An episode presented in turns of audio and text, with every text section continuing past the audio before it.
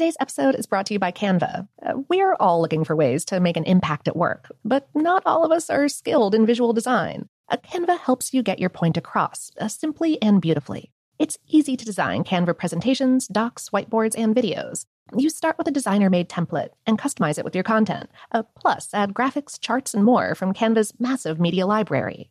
Whatever department you work in, Canva is perfect for any task sales decks, hiring docs, marketing brainstorms, employee videos, you name it.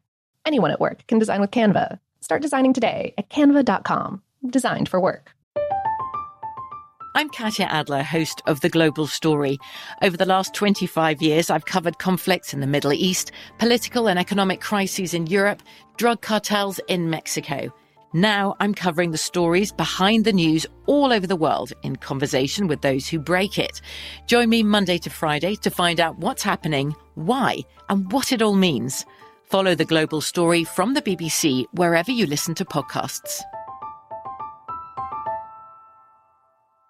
This episode is brought to you by Technically Speaking, an Intel podcast.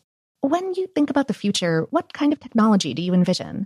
Whatever the future holds, artificial intelligence will undoubtedly be at the heart of it all. Join Graham Class as he hosts season two of Technically Speaking, an Intel podcast, and hears from the minds transforming healthcare, retail, entertainment, personal computing, and more with the help of AI. Tune in every other Tuesday and explore the latest technology that's changing our world today and creating a more accessible tomorrow. Listen to Technically Speaking, an Intel podcast on the iHeartRadio app, Apple Podcasts, or wherever you get your podcasts. What's up? This your boy Lil Duval, and check out my podcast, Conversations with Unc, on the Black Effect Podcast Network. Each and every Tuesday, Conversations with Unc podcast feature casuals and in-depth talk about ebbs and flows of life and the pursuit of happiness. Unlike my work on stage, I tap into a more serious and sensitive side to give life advice and simply offer words of encouragement, yet remind folks to never forget to laugh. Every Tuesday, listen to Conversations with Unc, hosted by Lil Duval on the Black Effect Podcast Network, iHeartRadio app, or wherever you get your podcasts presented by AT&T. Connecting changes everything. Hey, this is Christina Quinn. I'm the host of Try This, the Washington Post's new series of audio courses. The idea behind Try This is to become better functioning humans without having to comb the internet for countless hours. In our first course, we learned how to sleep better. Now, we're going to learn how to make our friendships stronger. I'll offer expert tips that are doable, and I'll keep it short. So let's do this. Classes in session. Find Try This from the Washington Post wherever you listen. Welcome to Brain Stuff from HowStuffWorks.com, where smart happens.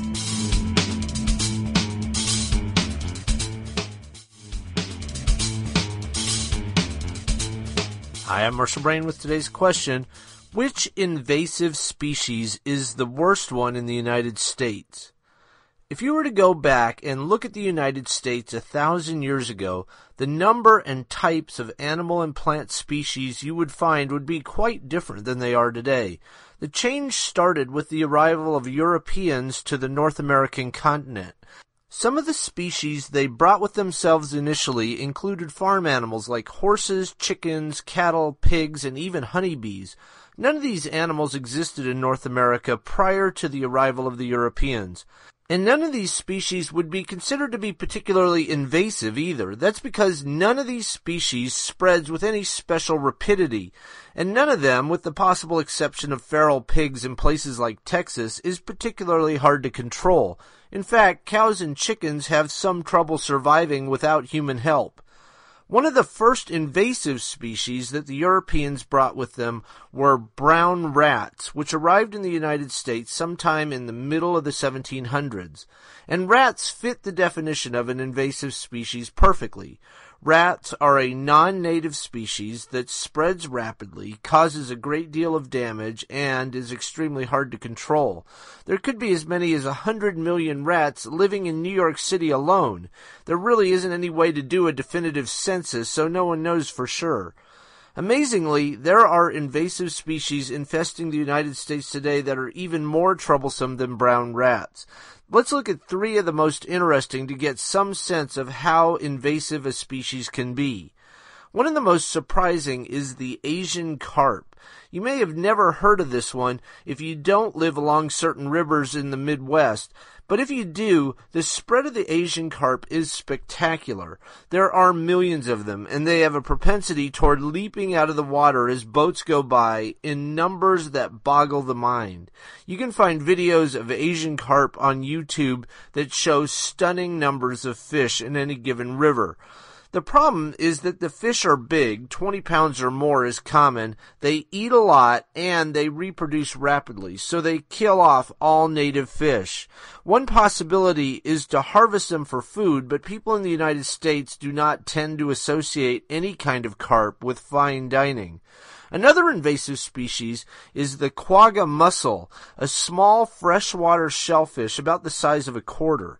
To get an idea of the problem quagga mussels create, take a look at the size of Lake Michigan on a map of the United States. Compare Lake Michigan's size to the size of a state like Massachusetts or Connecticut. Now imagine the floor of Lake Michigan, the whole thing covered in a dense layer of quagga mussels. The mussels filter all of the beneficial food algae out of the water, excrete it as feces, and in doing so promote the growth of other forms of algae that can create a stinking mess on shore.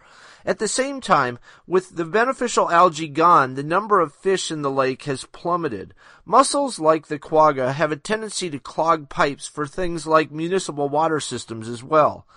It's also possible for an invasive species to be a plant, and kudzu is a great example. If you live in the southeastern United States, you cannot miss kudzu because it is a vine that is very hard to stop. In the summer, kudzu vines grow as much as a foot per day. You can almost see kudzu growing if you sit and watch it. Because it grows so fast and has very dense foliage, kudzu can grow right over trees and smother them. Kudzu will also grow over things like houses, power lines, and so on, and can cause a great deal of damage when it does that.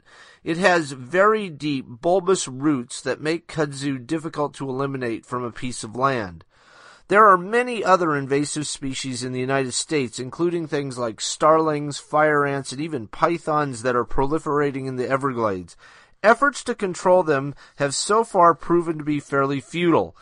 In each case, we hope that science can figure out some way to control their spread or that the marketplace can create some kind of widespread demand for them so they come under predatory pressure from human beings. For more on this and thousands of other topics, visit HowStuffWorks.com. And don't forget to check out the Brainstuff blog on the HowStuffWorks.com homepage. You can also follow Brainstuff on Facebook or Twitter at BrainstuffHSW. The House HowStuffWorks iPhone app has arrived. Download it today on iTunes.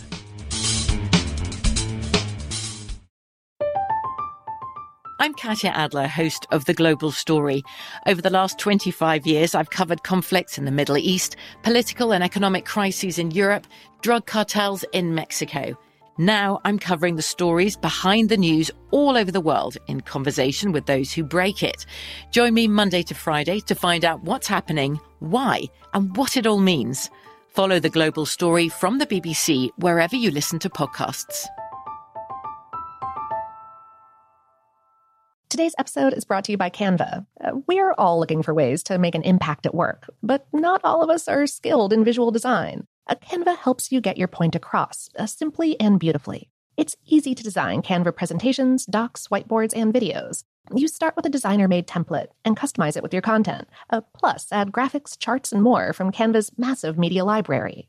Whatever department you work in, Canva is perfect for any task sales decks, hiring docs, marketing brainstorms, employee videos, you name it. Anyone at work can design with Canva. Start designing today at canva.com. Designed for work.